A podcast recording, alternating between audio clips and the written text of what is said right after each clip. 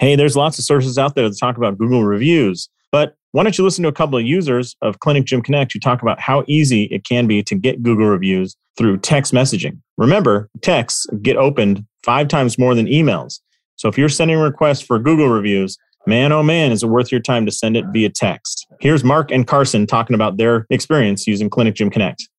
We have a automation set up where it sends them a text responding to it saying, Hey, thanks for your feedback. Would you mind sharing that in the form of a Google review?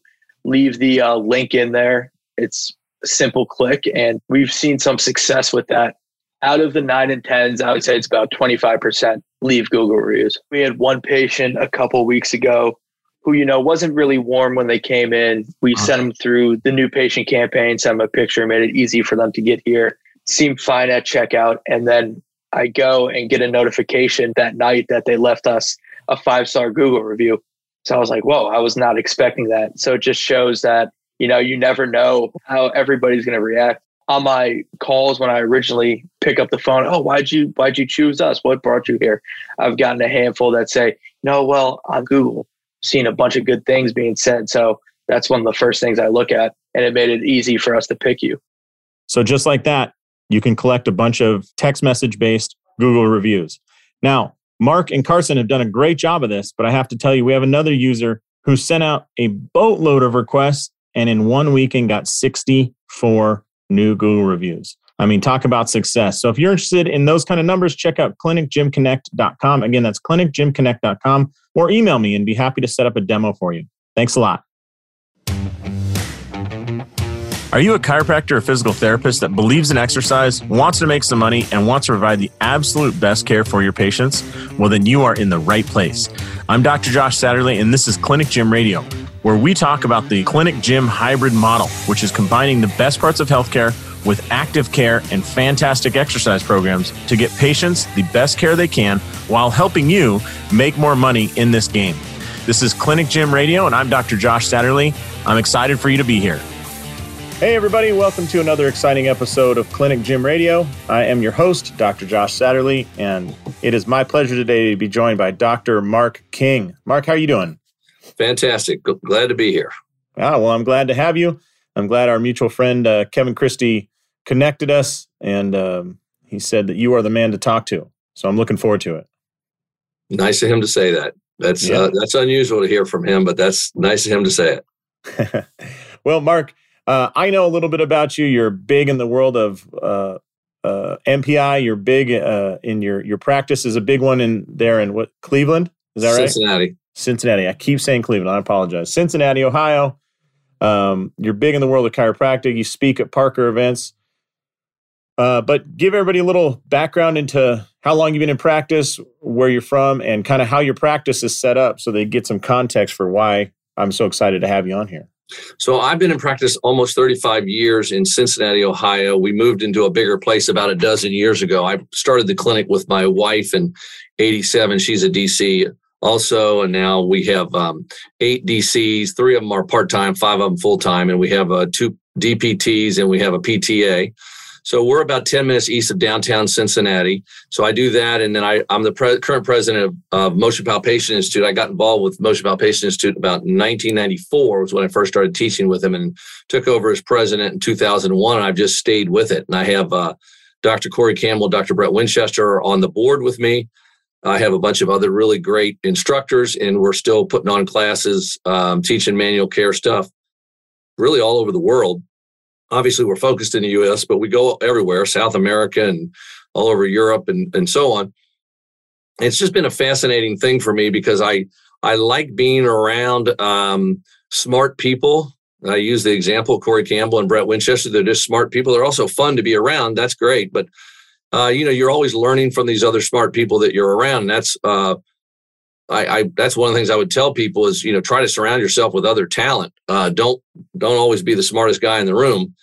Uh, you want to keep learning and keep growing, and one of the ways to do that is keep surrounding yourself with other smart, talented people, and and that's a big help. So I'm still practicing uh, patient care close to 20 hours a week, a little less, and uh, doing my MPI thing, and then uh, you know I do some other tangents from that. Um, but, but you know, still enjoying it and still going at it pretty hard. Well, that's great. I, uh, you know, this this podcast is focused mostly on chiropractors, but also physical therapists who, right. you know, believe in kind of clinical care and the blend with with active care transitioning into exercise. What I'd love to do real quick, and I know that this wasn't in the email that that we exchanged back and forth, but I'm kind of interested lately in this idea of um, the progression you you have seen over your 35 year career in chiropractic. You know, chiropractors 35 years ago were basically known for one thing, right? The manual adjustment, and here you are in the business of sharpening the sword with motion palpation. Like, hey, let's get better at that, better at that. As other skills have been introduced, so for example, the proliferation in the early 2000s, late 90s of of the soft tissue methods, right? The active releases and the Grastons started really coming on, and a lot of people got interested in that. Um, how what what have you seen as a different interest level in the in MPI, or what is the conversation around adjusting skills? If you kind of put it into phases, like in the mid '90s, was it like uh, we got to just you know uh, focus more on the the the cervicals, and then it moved into extremities, and then people focus back on the the spine. Has there, have you seen some trends within that? Are you ever surprised by them? Well, what I would say, I don't know if I'm going to answer this exactly the way you want, want, want but uh, it is what has happened is when I first came out of school, you didn't have much else besides becoming good at palpate and adjust, and it it kind of forced you to try to be good at because there was no active release, there was no Graston, no FAKTR, you know, none of that stuff was going on. SFMA wasn't around, on and on, that kind of stuff. There was no DNS. No MDT was something only physical therapists did. And you know now lots of DCs do MDT, and uh, because it's clinically helpful. So one of the things we try and emphasize at MPI is, yes, we want to create the best palpating adjusters in the world, but we also want to help people integrate these other things. Because let's face it, the average excellent clinician that sounds weird. The the the an excellent cl- clinician is not uh, just adjusting people because that's not all there is, right? Mm-hmm. Uh, that's why, like your model is uh, uh, so popular with people, is because it makes sense that progression, right? It's not just the adjustments are great. I love to get adjusted. I got adjusted yesterday, but I also worked out yesterday, and I'm also very uh, uh, good about my diet. I, you know, so we want to integrate these other things. So what happens to a lot of people is they um, they, they move away from manipulation as time goes on because they start learning some of these other things. And then they have a t- they very typically will come back to manipulation again down the road because they see what a great tool it is. And again it's not the only tool. Um, i heard uh, mike leahy on an interview uh, he made a great point. He said to young docs just graduate just become really great at something so in his eyes, that means ART, right? In my eyes, it means palpate and adjust. In the MDT eyes, it means MDT and so on. But become great at something. We have our bias. He's biased toward ART. I'm biased toward palpate and adjust. Mm-hmm. But become great at something and then build on it from there. Uh, you, I, I, say you're not going to be great at everything. You're not going to be the best ART guy and the best DNS guy and the best on down the list. You get my point. Mm-hmm. Uh, so I want people to to uh, uh, build a base where they have good manual skills because the rest of the world wants what we have. The, this manipulation thing uh, is everywhere. You know, there'll be classes this weekend coming up with chiropractors taking palpate and adjust classes at different places. Well, there'll also be physical therapists and MDs and DOs doing the same thing because that's such a great tool. So I don't want people to think it's the only tool, but I also don't want them to think it's not important. So the evolution has been uh, kind of a wave. It, it was all we had. Then we started learning this other cool stuff. And, you know, like I've taken, I bet 15 or more DNS classes. Like I, I just love them. I learned something. They have great instructors. I just think they have great, great stuff. Um, we do a lot of classes, continuing classes here in Cincinnati because my office we can put the classes on. So I'm always learning more stuff. Uh, but I, you know, uh, try to emphasize to the student and young doctor create that foundation. So I think Dr. Leahy had a great point about become great at something, and that's not exactly what you're asking, but the the manipulation, like I say, I think it's going to just continue to grow because the rest of the world likes it. Yeah, I, I, I it's funny. Uh, you know, I teach out on the road. I teach the SFMA, and you know, right. it's all about get real accurate about your diagnosis. So, like you're saying, if you're to get real good about one thing, it's like get real good about finding out where is the what joint has the biggest bang for your buck hidden within it. You know, like right. where can you make huge, massive change? But it's it's funny uh, when you're saying like, you know, PTs want to learn manipulation. Absolutely, because we can all, whether, no matter what your license is in musculoskeletal care, we can all unify around the idea of that goddamn clock on the wall is a son of a gun and it's going to control all of us, right? Like you don't have time to do a bunch of like in your world, you don't have a time to adjust or uh, palpate and adjust every joint, especially if it's not going to bring relief or improve the outcome. You don't have time. Dr. Leahy doesn't have time to do a bunch of ART on joints that don't really matter or muscles that don't really play a role in the condition the person's claiming. And you know, the SFMA, it's like, hey, how can you put that all together? But one thing I see in a lot of the SFMA classes is we'll get to say a finding like, hey, this patient is lacking lumbar flexion, which is crazy. But what, let's say when they do a toe touch type thing, they have a, a f- perfectly flat low back, right? It looks like a cocktail table, for God's sakes. And, you know, I asked the chiros in the room, what would you do here? And they're like, look at each other like they're scared to say it, but they're like, I, I would adjust them. I'm like, good. That's exactly what we should do. You know, like the, get those joints moving. And you look at the PTs, what would you do? And they're like, well, I don't really know how to do a, a, grade five there, so I'd I'd mobilize or I'd stretch or I'd blah blah blah. And I'm like, that you're clinically you are correct, like you're in the right path, right? Like get that low back to move. But from the a- aspect of time, what I'm hearing is the chiropractors have a method that we can address that in 30 seconds or less, right? 20 hell, 15 seconds or less. But if you're going to do like stretching and grade two, three mobs, and you know, kind of a like a, uh, uh, mulligan type approach, it yeah. will work good. It's just going to take ten times as long to do it. And and if we're all up against this pressure of the clock, right? Like we have to that's get reality. patients in and out. Yeah, it's reality. So having those skills, that's one thing about adjustments is like if given the option, there are a lot of things that work better, but time wise, what's the best? And it's really hard time wise to beat palpate and adjust. I mean, it's I don't know how you would beat that. yeah, and, and all these different. Uh, you mentioned SFMA. You could say the same thing about MDT. Uh, uh, uh, obviously, I stress this a lot in my classes. This this idea of c- categorizing your patient. What's the like you just said, uh, best bang for your buck, so to speak. For what, what your next treatment, what your treatment's going to be after your evaluation. I, I really emphasize the exam over and over and over again in my teaching because then you can narrow it down. Like, uh, you know, if you if, if you want to take take uh, Pavel Kolar from DNS, he knows to go to this muscle quicker than the average DNS person does. Mike Leahy knows do these two muscles quicker than the average guy does. So he just can save time and get cut to the chase uh, uh, basically. And if you're good at your palpating, you can find those restricted areas and go to it, get get them moving, and let's go on to the next thing. Maybe you maybe you need to do adjustment and spend five minutes talking about their diet, or maybe you need to teach them this exercise, whatever it is. Then you'll have time to because you can. My my student reps make fun of me all the time because I obsessively talk about you know clinically excellent and, and time efficient. It doesn't matter how how long you spend with a patient, as long as you're getting paid for that time. But in the real world, the time does matter. You need to be time efficient. So figure out how you can do that. Yeah, and I uh, I, I think you're you're bringing up a point that I was often missed about like the time efficiency. There are many good methods, but if they're slow, I took some assessment course one time before I discovered the SFMA, and this guy was like, "Listen, on every patient, there's only 43 things you have to check off. And I was like, 43? And he would go down this thing. I'm like, this is great if you're in this cash pay model where people are paying you 800 bucks an hour and you're booking out one hour sessions and you have that. And if you have that, go for it, man. I'm, you know, that's great.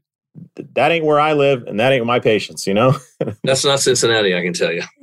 yeah. a 43 point assessment. I was like, this is like when they're trying to sell you a new car or a used car and they're like, it went through a 50 point safety inspection. It's like, exactly. We don't care about the windshield wipers. I just care does the thing drive? Like, you know. Right, right. Anyways. Yeah. Yeah. So, uh, so you you develop these skills and whatnot, and you start expanding your office. I'm going back in time here. One thing that I've always heard that you are a master of is is building clinical systems, both for treatment models, for you know all the operations of your clinic. Um, what was the first? I'm kind of jumping around here, but what was the first system you you think you really truly identified? Like, hey, we need to do something about X to improve our either outcomes or business or some aspect of your of your clinic. Um, Okay, that's a hard one. But uh, one, the first thing that jumped to my head is I got better and better at doing my exam. We were just talking about that. Yeah. There was a time when, um, if someone said, "Hey, you know, you're treating me for my headaches, you're improved, but you know, my my left knee is a problem," and what I would say when I was early on in practice, because I didn't couldn't do it quickly enough, I would say, "Well, Mr. Jones, set up a time and I'll do an exam on it." Well, now I've gotten so efficient with it, I can just boom, jump right in and, and, and do a pretty darn good exam in less than five minutes and see what's going on with that left knee and, and at least decide on kind of what's next step.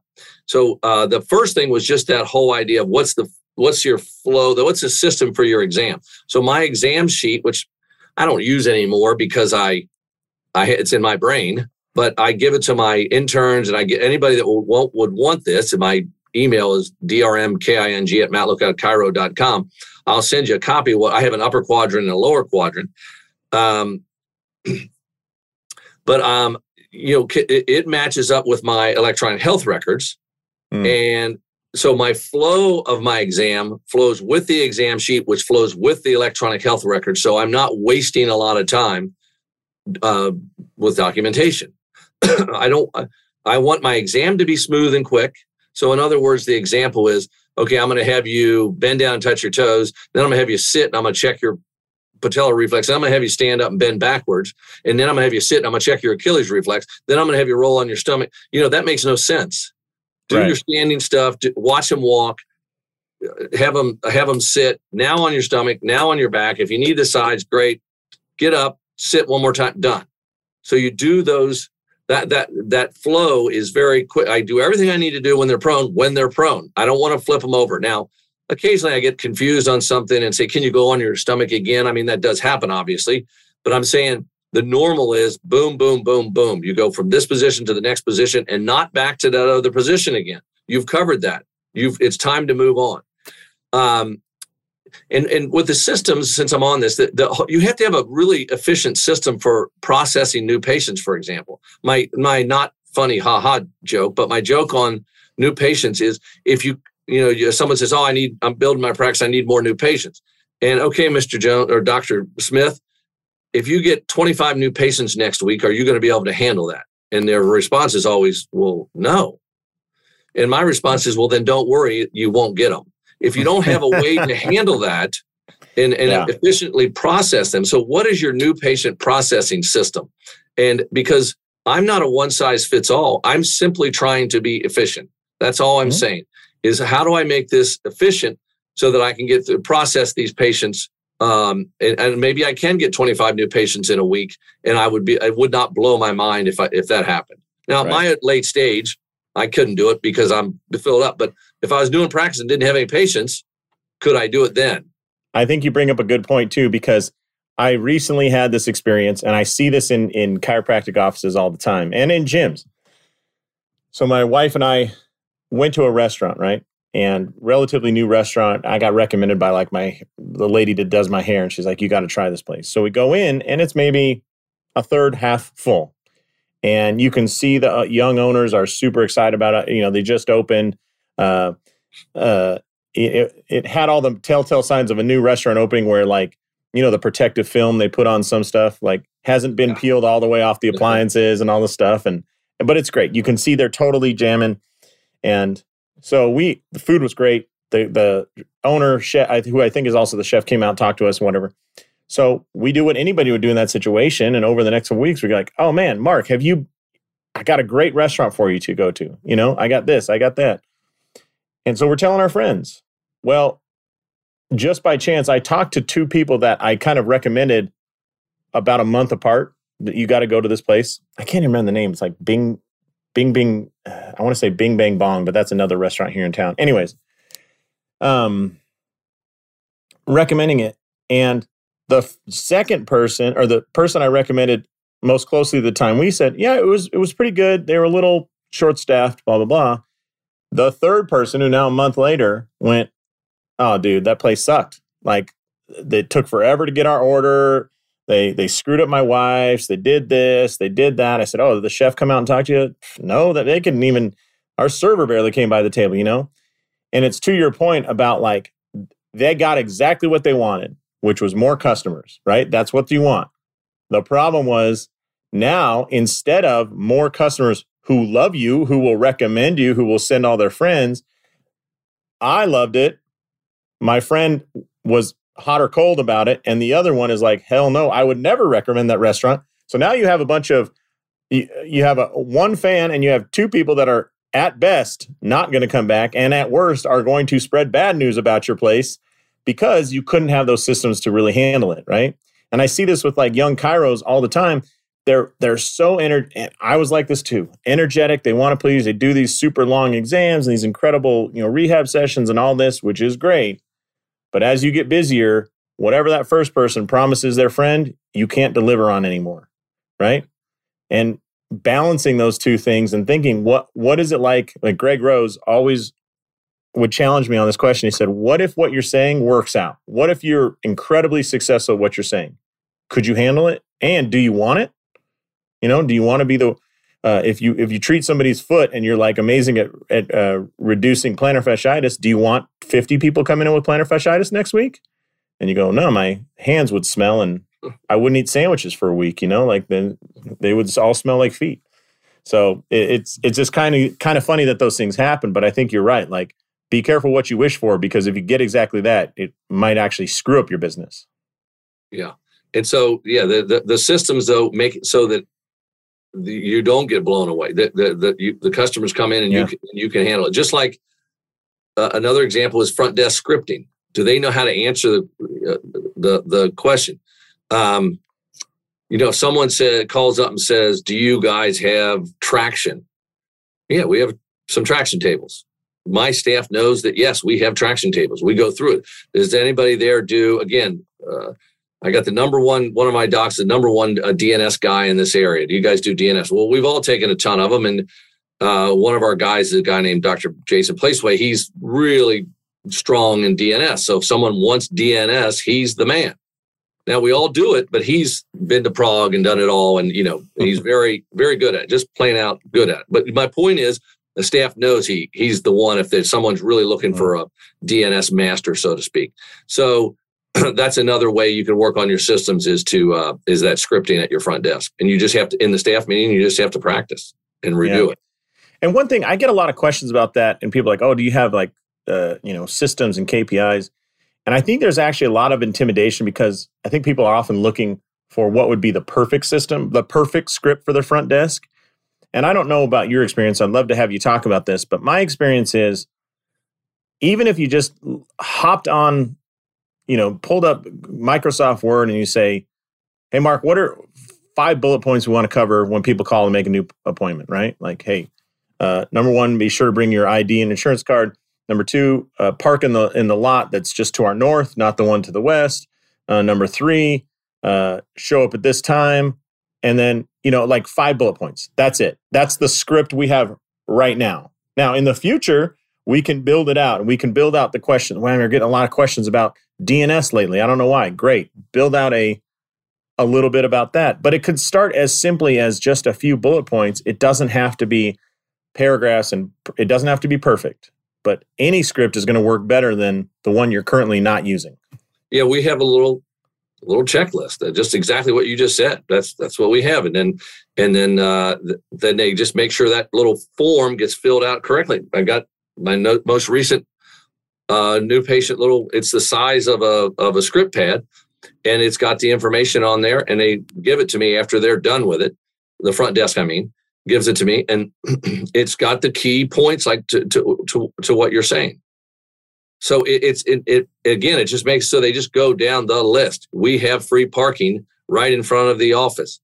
Show up at this time, uh, and then it has a check. Did you go over the insurance? Is it PI, work comp, whatever it might be? You know, did you get, it just has I don't know what it says. I mean, I can look at it, but I mean, I never look at that part. It's just a check. Hell, you wrote it in 1987. I'm sure you're like, I don't know what the hell yeah, this thing says. that's exactly right. That's exactly right. And it changed a little bit over time, but the the concept is to your point. Uh, you got a you got a little checklist. Yeah, I love that. Well, one of the questions I sent over to you that I, would love to ask, you know, as we're talking, you're you're the master of systems. Somebody attributed a quote to you.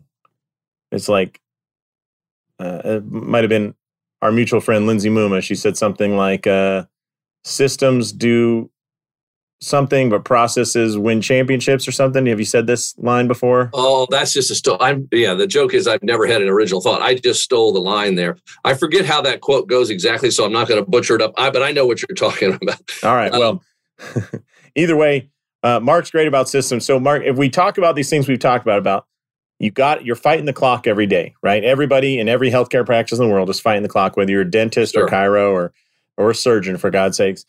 You're fighting the clock and you as an incredibly trained individual you've you've tried and used and you've probably uh, uh, trimmed out more dns than most people have ever used right you probably trimmed out adjustments and, sure. and exams and everything that than most people have ever used um, what is like one process you would say process or system people should build into their office to maximize their profit. I'll just go off that. The profit margin of any practice. If you if I were to say, "Hey, let's focus on that." What would be one system you're like, "Do this. This is the one I think is most impactful." It could be anything from make your exam more efficient, uh, you know, make your treatment more efficient or your front desk script. I don't care what it is, but what do you from your experience? Well, actually, the thing that comes to my mind on this is the the staffing thing, like making sure you're going through your checklist again.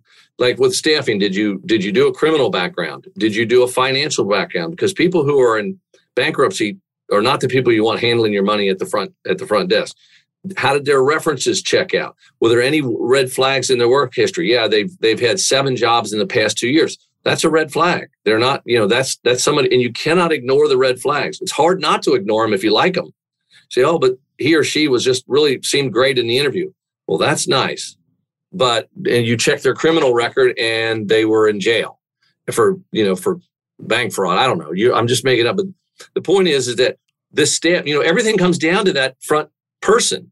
Now, everyone would like to have less staff because staff, you know, catch colds and they miss work and they, you know, they uh, have personalities and all the stuff that is nice not to have to deal with on a day to day basis. But we're go- your patients want to deal with somebody who's nice to them and, and and does a good job. My point is is that if you want to save some heartache and save some money, then then you want to put some time into screening them on the front end. I could say the same thing on this, Josh, if we were talking about uh, hiring an associate doc. Are you spending the time to make sure that they can do what they can do. And I'm not going to sit here and try and pretend like I've done this all perfectly over the years. I, I, mean, I've tried to make, do it perfectly, but I have, you know, sometimes you fail. But at least give yourself a running, at least give yourself a running start, a, a chance yeah. to get it right on the front end. Do go down the steps, and if you're not, if it's not adding up, don't don't dive in. Just just yeah. wait and keep and keep looking. Well, well, it's interesting. I think you just did a great analogy because I think everybody listening this that has a healthcare license when you get a new patient, right? You ask your red flag questions. You're listening for those red flag questions, right? Like any nighttime pain, any night sweats, recent weight loss, blah, blah, blah. And why are you doing that? Because the chance is if they come into a musculoskeletal clinic like a chiropractic office or physical therapy, 99% of those people do not have cancer, you know, don't have an infection, don't have uh, horrible, you know, bone quality. 99%. But the percent that do, are that it's so dangerous to proceed that we want to change the process or the method that we are going down, right? And it, it, you're saying that, hey, take that same approach for your employees. Bingo. One percent of them will totally screw over your business, or four percent, or whatever it is. Very low percentage. But the problem is when that person has access to all your passwords and your banking information and your Medicare number and is billing under your NPI and doing all those things, the catastrophic failure that could occur if that person makes it through your filter is so exorbitant that you don't want to take the risk of not hitting those red flag questions on the front end. Yeah, and, and uh, so like uh, different places have different um, philosophies about this. I, my approach with whether we're talking about an associate doc or an associate physical therapist, I want them in there for the long haul. I want them to um, like it there. I'm I, i am not a, a churn and burn or whatever the phrase is. I'm not going to just grind them into the ground, whether we're talking about my front desk person or whoever. I would like them to stay there as long as possible because my thinking is that um, it's just so expensive to go hire new to replace the one you just burn out. Yeah, you got everything out of them you could. You squeezed them to the very end, and now you have to go get you have to go get another one because they have eventually, you know, hated their job and, and moved on. And another philosophy, uh, this is called a tangent here, Josh, but um, one of the things we decided on CAs is we we have decided we've got some people that have been here a really long time and they're fantastic. But we've also, you know, you always have that 20% that you're all at the big turnover. You know, we have 80% that's been here for forever, and then we have 20% that's always turnover. We, a few years back, quite a few years back, decided we're going to just hire smart people, meaning they might be college educated, meaning they're not staying with us forever. They're eventually going to dump us. And, but guess what? They learn stuff super fast.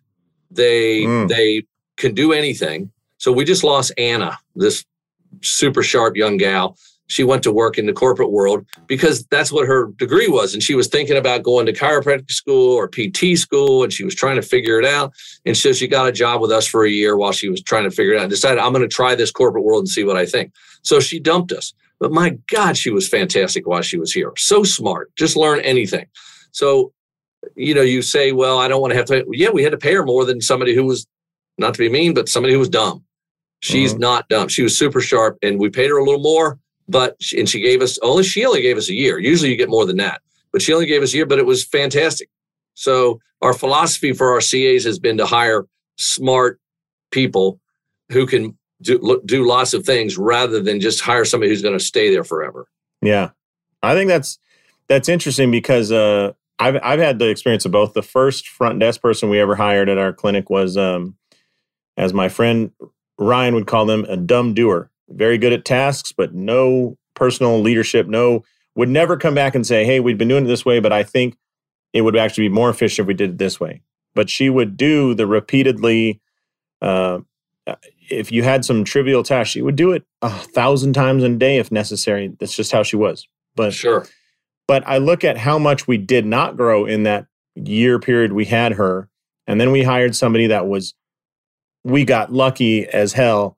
They were super super sharp. We're they had just moved to the area and needed a job quickly, and their resume was, I mean, it was like, why are you applying here? Well, we're the only place that she knew, and the only people she knew were hiring. She improved so many processes and built right. so many things and did so many things. And then to your what you're saying, she's like, well, I'm going to nursing school. It's like, all right, well, we can't stop you for God's sakes, but we appreciate everything you did while you were here. And yeah. she was tough to replace um, and we found somebody. But yeah, it, it is funny because in that same year period, what that really excellent person can do versus what a mediocre person can do is drastically different. And if you get three years out of them, it's even better. And so, and just to your, some of the things they see that maybe you didn't see and I didn't see, but uh, maybe the uh, other CAs didn't see. That they see stuff, and it, it jumps out. You know, we can do this and save twenty percent of our hassle right here doing this. Boom, let's do it. Yeah. It happens over and over again. Right. Yeah. And and to to buy that skill or that thought, you you pay maybe a couple bucks more an hour for every hour she works, but when there's that breakthrough, you made it back tenfold, right? Yeah. Yeah. Yeah. yeah. So Mark, go, yeah. So you you've seen the highs and lows. I mean, you've seen the economy in, in multiple different states, right? Crazy inflation. You've seen the the bust uh, you were in practice during the dot com bust, uh, the the 07 crash of the market, and then you've seen incredible prosper uh, prosperous economy going right. You've seen all those things as you were building your practice. Can you talk a little bit about a time where either internally you're something in your practice or the way the business is going, things kind of appeared like they fell apart. You were able to fix things, and now you're you learned some lesson along the way? Is there some some time where I'm sure there's some people listening going, "Oh, this guy doesn't know what the struggle's like to be a single doc in an office. He's always had eight employees from the day he started, or eight mm-hmm. practitioners, and you know, people want to work for him. He has the biggest clinic in his area." I'm sure they forget about the fact that uh, you and your wife both had student loan debt, and you know, just graduated and whatnot. Uh, what was the time it kind of fell apart, and what'd you learn from it? Well, um, as I think about that, you know, Cincinnati, I'm lucky, has a re- relatively stable economy. So we have done a fairly steady climb as we've gone along. But what happened um, is in, our world that was a bummer, the, as an understatement, is mm-hmm. the uh, Cincinnati is very heavily managed care, and it has progressively gotten more managed care over the years. And so what that means is they just squeeze you harder. I, I, your so, audience knows what that. Yeah, means. let me just make sure we we have the right context for everybody. Because if you're not in an area with a lot of managed care, you might not know what that is. Okay. So typically, very very large employers, so prolific amount of health insurance, right? And yes. then the the health insurance though is squeezing every single drop provider. out of every single provider. So so in yeah. Vegas, we have the big strip employers. I, am based in Vegas. We have the big strip employers. But then when you get off the strip, it's mostly like small, small, medium businesses, right? Sure. Versus an area like Cincinnati, where you have some mega employers that have hundreds of thousands of local employees, right? I mean, each yes. one, maybe millions of employees. So if you get on a Blue Cross Blue Shield panel, as one example, that gives you access to literally more patients than you could ever handle. Sounds great, right?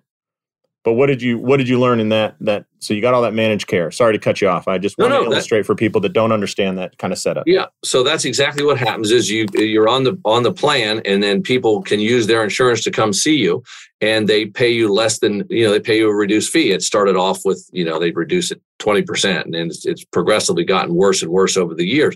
And then eventually you have to say, okay, uh, is this company worth staying with? So for example, we dropped out of uh, Cigna. Uh, I guess it's been well over a year now.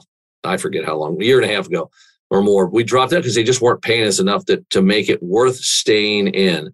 And the, the funny thing is, Cigna called us back and talked to my office manager. Said, "Well, we really don't want you to go. We'll pay you more." Oh, okay, great. How much? Uh, we'll pay an extra two dollars a visit. And we're like, no, we need you to pay us an extra $30 a visit, an extra $40. it's terrible.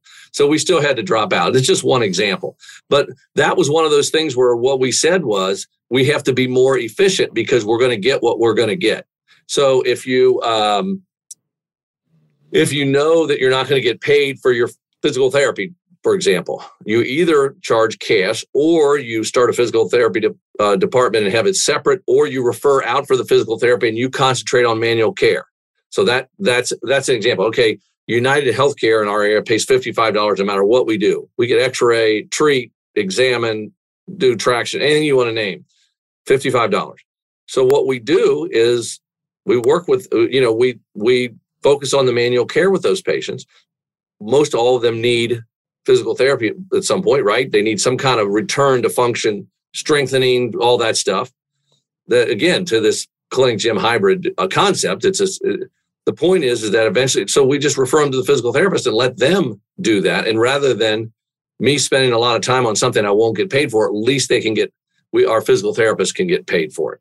So so you have to learn how to be efficient. Now you say, well, you should just do what the patient needs. I know. Well, I know, but I'm not going to get paid. And if I send them to an excellent physical therapist, uh, why is that different than if I do it? The physical therapist certainly knows the. I heck, I'm biased. I I hired these physical therapists. I know they're fantastic.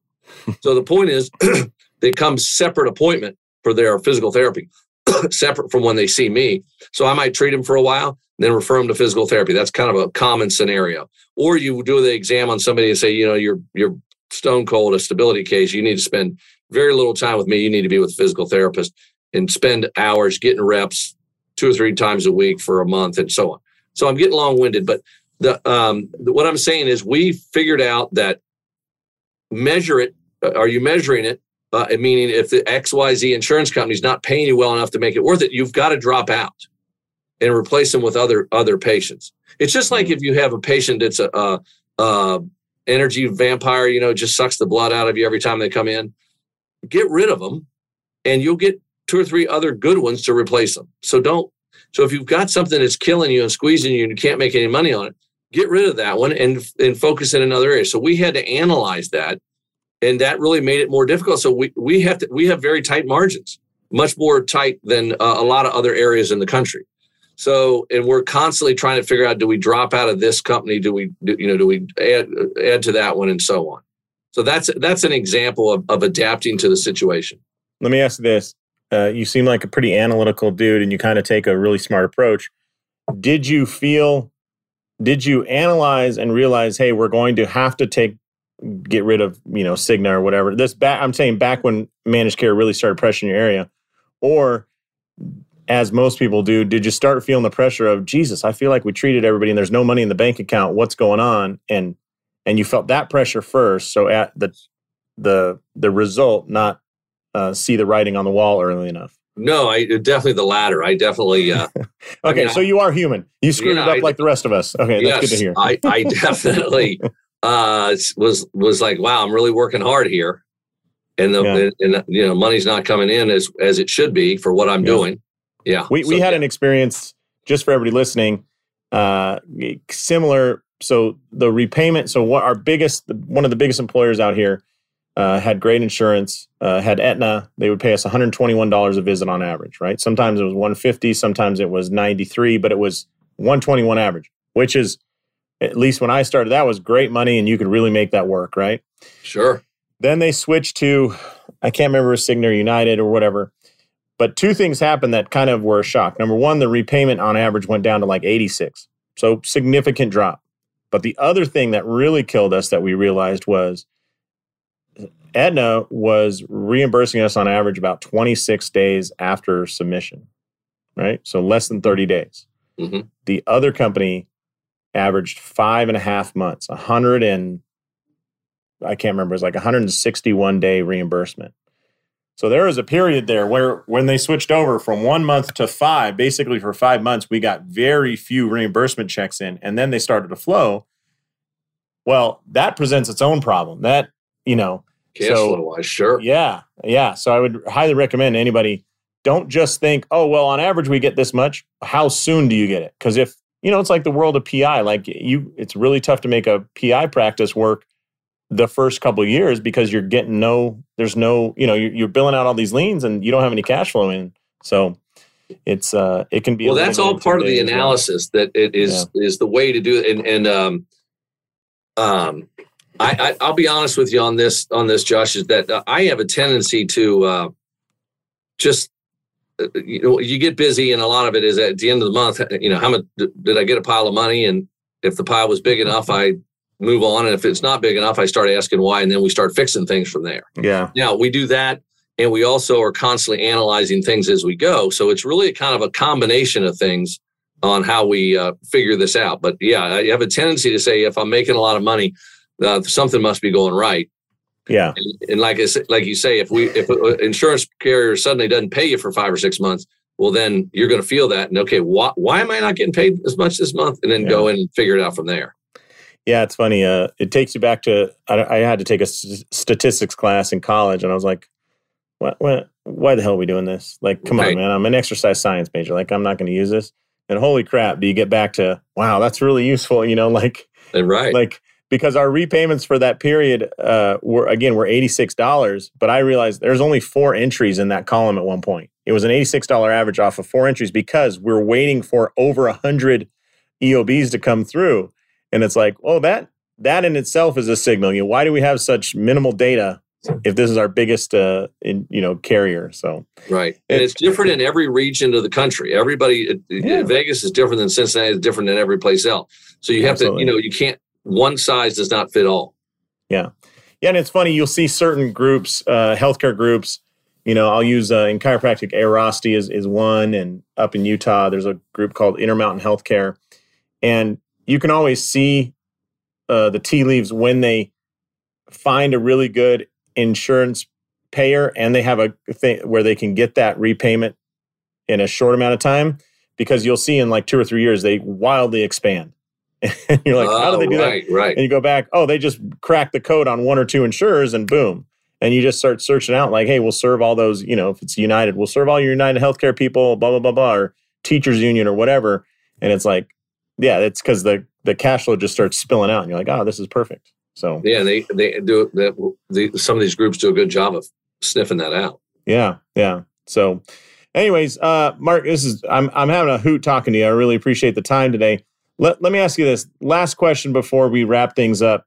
Uh, again, you've been in practice 35 years. You've done DNS. You've done, you know, my experience with DNS. The first time it was recommended to me, I went on the website. I saw a bunch of kids crawling around in diapers, and I thought, who the hell is saying this is great for exercise? Like this doesn't. I don't know what kind of exercise you're into, but this ain't me, man. Um, but I imagine over 35 years, you've been exposed to some incredible uh, concepts and some that were probably way ahead of their time and some that were behind the times. Can you share with us maybe a story, something that you at first thought was completely silly and you have found over the years incredible useful uh, usefulness in it? Whether it's a, a, a treatment method or a diagnostic method or even an orthopedic test that you thought was uh, I can remember the first time I saw Craig's test. I'm like, this is there's no way this is accurate. This is so simple, and therefore it has to be a- inaccurate. And I'm always amazed. It's one of the most accurate and simple orthopedic tests to do, and it has great usefulness. So, is there anything you stumble upon or that that really picks your brain about? Uh, man, I, I discounted this at first. Well, yeah, I, I, I have several, but a couple easy ones are, you know, I I've over time, a lot of times, you know, if, if you can apply this to the nutrition world, to the exercise world, to the manual care world, acupuncture, and so on. People will say, "Well, is it good for me to take uh, glucosamine?" Glucosamine, and the answer is, well, probably you should try it and see if you're a responder. And do you, re- if you respond to it, then great. If you don't, then you can take it or not. Uh, CBD is it is CBD good for me, Doctor King? Well, you can try it if you get the right dosage and right correct way to do it uh, try it and see how it goes. When I so my, what I'm getting at is pay attention to what works and what doesn't work. So I'm you know that I, I, don't know why this this seems so basic that I, I feel a little silly even telling you this, but I've put a little more emphasis on. Well, when I do these exercises, that I feel better. Okay, keep doing that. When I go to this exercise class, I'm I'm hurt for three days after the exercise class. Okay, it's time to find a new exercise class. When I eat this food, I feel great. When I eat that food, I, I makes I feel lousy for a few days. You're like it's it sounds condescending, but you've got to listen to some of those um, findings. It's just like you know uh, when I do these stand up and bend backwards, um, it makes my low back feel better. Okay, so through the day you've got to stand up and bend backwards. I mean, again, I don't mean to sound like a smart aleck, but you're saying what seemed too obvious, what was silly, what was whatever, however you worded it, but it was like what was really easy this idea that it's okay to try these things. If it works, keep going. If it doesn't work, it's time to uh, to change that.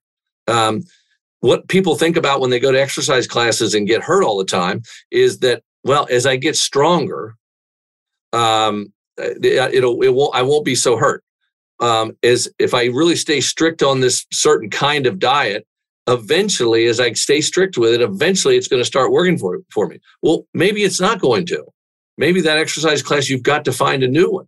It, it may not be working for you. Again, like I say, it seems so obvious, but that took me a long time to kind of figure that out that, hey, this is working for you. Keep doing it. Hey, this isn't working for you. Uh, stop that. A, l- a little bit silly, but it, uh, but it really, it was a, a big thing for me. Uh, yeah, that that seems so simplistic, but um, so valuable. And the, the other thing, I mean, if there's any young providers listening, I am shocked still to this day. I mean, I've been in practice for 15 years, so you only got me beat by a smooth 20, you know? But um, to this day of you're saying responder, I think that's a great term. I'm always shocked by how many people don't respond to things that other people say is amazing. I'll use acupuncture as an example. I've sent hundreds of patients to acupuncture and sure. and you get the super high responders, but the the ones that just blow me away are maybe 20% of the people that go say, I don't know, I, I couldn't tell you if it was better or worse. It, they didn't get negative. Just I just couldn't tell you if it did anything for me whatsoever, other than they'll say it was nice to lay in a dark room, you know, quiet room for a mm-hmm. while. And I just think, what is it about the body that causes one person, Mark King in Cincinnati, goes, Oh, acupuncture is the best thing I've ever felt in my life. And the same treatment process, the same diagnostic process being used on Josh Satterley in Las Vegas. And I say, Moss or Menos. I couldn't tell you a difference, right? And it just, and it, it that one really sh- kind of illustrated to me as well. Chiropractic's like that. My wife does not do well with cervical adjusting. Her the she's a kind of a long, lanky neck and she does not like the the stimulation of the mechanoreceptors and everything. She gets woozy afterwards, and she feels unstable and whatnot. And I try and tell her, babe, you were unstable before that. Like it, it wasn't the adjustment, uh, which she doesn't appreciate and gets me in even more trouble. But, um, but in all seriousness, like it, it's funny how some people respond that differently. And, uh, yeah, taking that into account and you know making notes in your treatment plan. I have a golfer, professional golfer. He's been on the PGA Tour for 21 years. Cannot be adjusted prone. If you adjust him prone, you will have problems in the next three days. And it's like, might want to make a note about that in your EHR, right? right. And. I say that to patients. I'll do a lot of like three times a week for three weeks kind of treatment plans because mm-hmm. at the end of that time, I should be making some kind of progress. And I say to them when we're getting ready to start the first day that we're going to start treatment, they're like in three weeks, you're going to be, you need to be significantly better or resolved. If you're not, then we need to step back, take x rays, do an MRI, refer to another practitioner, do acupuncture, something, right?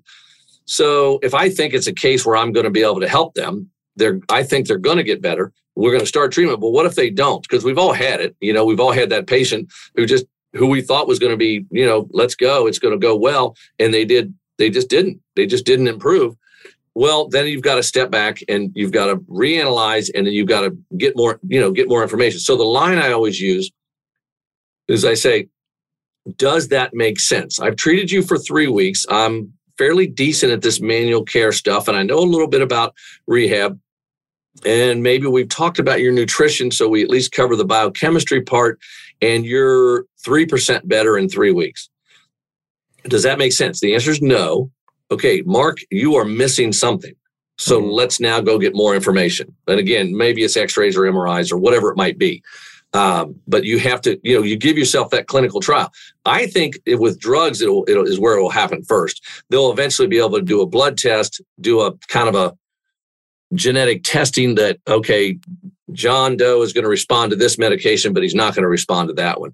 And over time, I think that'll become more and more common, especially because there's so much more money in drugs that, you know, they won't have to say, go try this drug. They do the exact same thing. Go try this drug, see how you do. And eventually they'll be able to say, this drug is supposed to work for you. Go take this and uh, come back in two weeks or whatever they do. I, I had an interesting one along those lines recently. I went to the dentist. I had to get a filling, which I haven't gotten a filling in 25 years, I think. And they gave me a micro dose of the lidocaine, like the numbing agent, and they started a timer and they had me feeling and they were looking for how long how long does it take for me to process it and I, I can't remember. I got over three minutes and they said, Is it still numb? Yes. I could see him do some calculation of knowing how much to pull for me because that, that office has learned there are high metabolizers who will burn through the lidocaine like crazy. Uh-huh. You want to know that on the front end rather than when you're halfway into drilling into the tooth and the person yeah. jumps. And yeah. I was like, wow, that's incredible. Like they're starting to do it like a dose response kind of curve. So I was, uh, but yeah, I believe that we will see more and more of that that accurate what will you respond to what you won't you and therefore that will affect our treatment or our approach and in the meantime for you and me and our listeners we do these incredibly good exams so we're most likely to put them in the correct category and if you put them in the correct category your chances and the research backs this up this is not just my clinical experience which it also is that if i do that good exam put them in the right category do the proper treatment my chances of success go way up Yep. And and then finally, and yeah, I 100% agree with you. And take that information and tune it to that patient. You know, they Bingo. do better when you do when you bias towards exercise. They do better when you bias towards uh, uh, manual care. Cool. Take those notes, and you'll become the world's in your area the world's greatest treating clinician. You know, people Bingo. love it. So, yep. well, Mark, um, you know, there's so much we could do here couple things. Number one, can you share your email address in case anybody has a question? You offered to share that upper quadrant, lower quadrant uh, yes. exam. Is drmking at m t l o o k o u t c h i r o dot com. It stands for Dr. M King at mountlookoutchiro.com. I will tell you if you email me and I do not respond, then I did not get your email. I will respond, but the response will be very short our buddy Dr. Mumma makes fun of me on this because my responses might be something like yes or no or eight or whatever. Right. so, ironically, as long as that email address is the inverse will be the response, right? The world's longest email address, the world's shortest actual email response. Theoretically, Fantastic. that long email address will give yeah. me a little less uh, junk email, but I don't know if it. Yeah.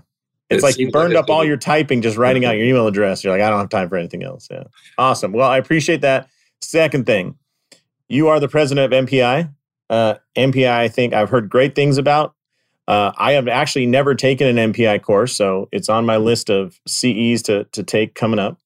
If somebody out there is interested in MPI course and what it can do for them, where can they find more info? And in your opinion, knowing everything you know and seeing all the people go through, where would you recommend they start? Okay, so it's motionpalpation.org motionpalpation.org is the is the website. So if it was if i was talking to you josh uh seasoned clinician i would tell you um if you want to just pop, uh, work on your manual skills then then obviously you would take the uh, spine or the extremities class. If you say well my adjusting i had a great group of teachers and I'm my manual skills are if you want an interesting class for someone like yourself, then we do a sports summit in March. This year will be in Kansas City. We finally had to give up all, after canceling three years because of COVID in Chicago. We are going to move it to Kansas City. That is a great class because we do a little bit of combination of some soft tissue, some adjusting, some rehab, some movement screens, some nutrition. David Seaman comes and does the nutrition piece. So um, that would be like if it was you specifically that's kind of where i would direct you. If you said no mark i need to get i'm really rusty for some i'm really rusty on my extremities classes then one of the the base classes mpi extremities would be a great place to start. So um, it depends a little bit on where what what you want to do. If you say well i really like the combination of adjusting and rehab we do our uh, integrative classes where we do a combination of adjusting and some low tech rehab. We we combine that. Um, so the, you know there's a lot of interest. We have a gate class that is uh, very well received. We do a disc class a shoulder class. Um, you can see you know where we're going with this. There's a lot of different different classes uh, that's part of why i'm asking because i i have talked to some other folks and you know part of the reason we choose ces is just works with our schedule or the travel or hey that one's you know only two hours away i can drive to that which are perfectly fine reasons but uh, you guys offer so much great stuff. It's almost like going to the greatest restaurant around. Like, what should I order? Like, right. where should I start with with that? So, right. uh, yeah, and I would recommend for the students. You know, MPI puts on the Adjustathon, and I will tell you, I taught at Cleveland for a couple years. I taught a course, and I did notice that every student who had been through the Adjustathon, when we were in class and we said, "Hey, here's the problem. Hey, this low back will not flex," that the Adjustathon participants were like, "All right, I'll get there and I'll try something." Versus the other folks that were kind of sitting back and were very timid and not willing to try.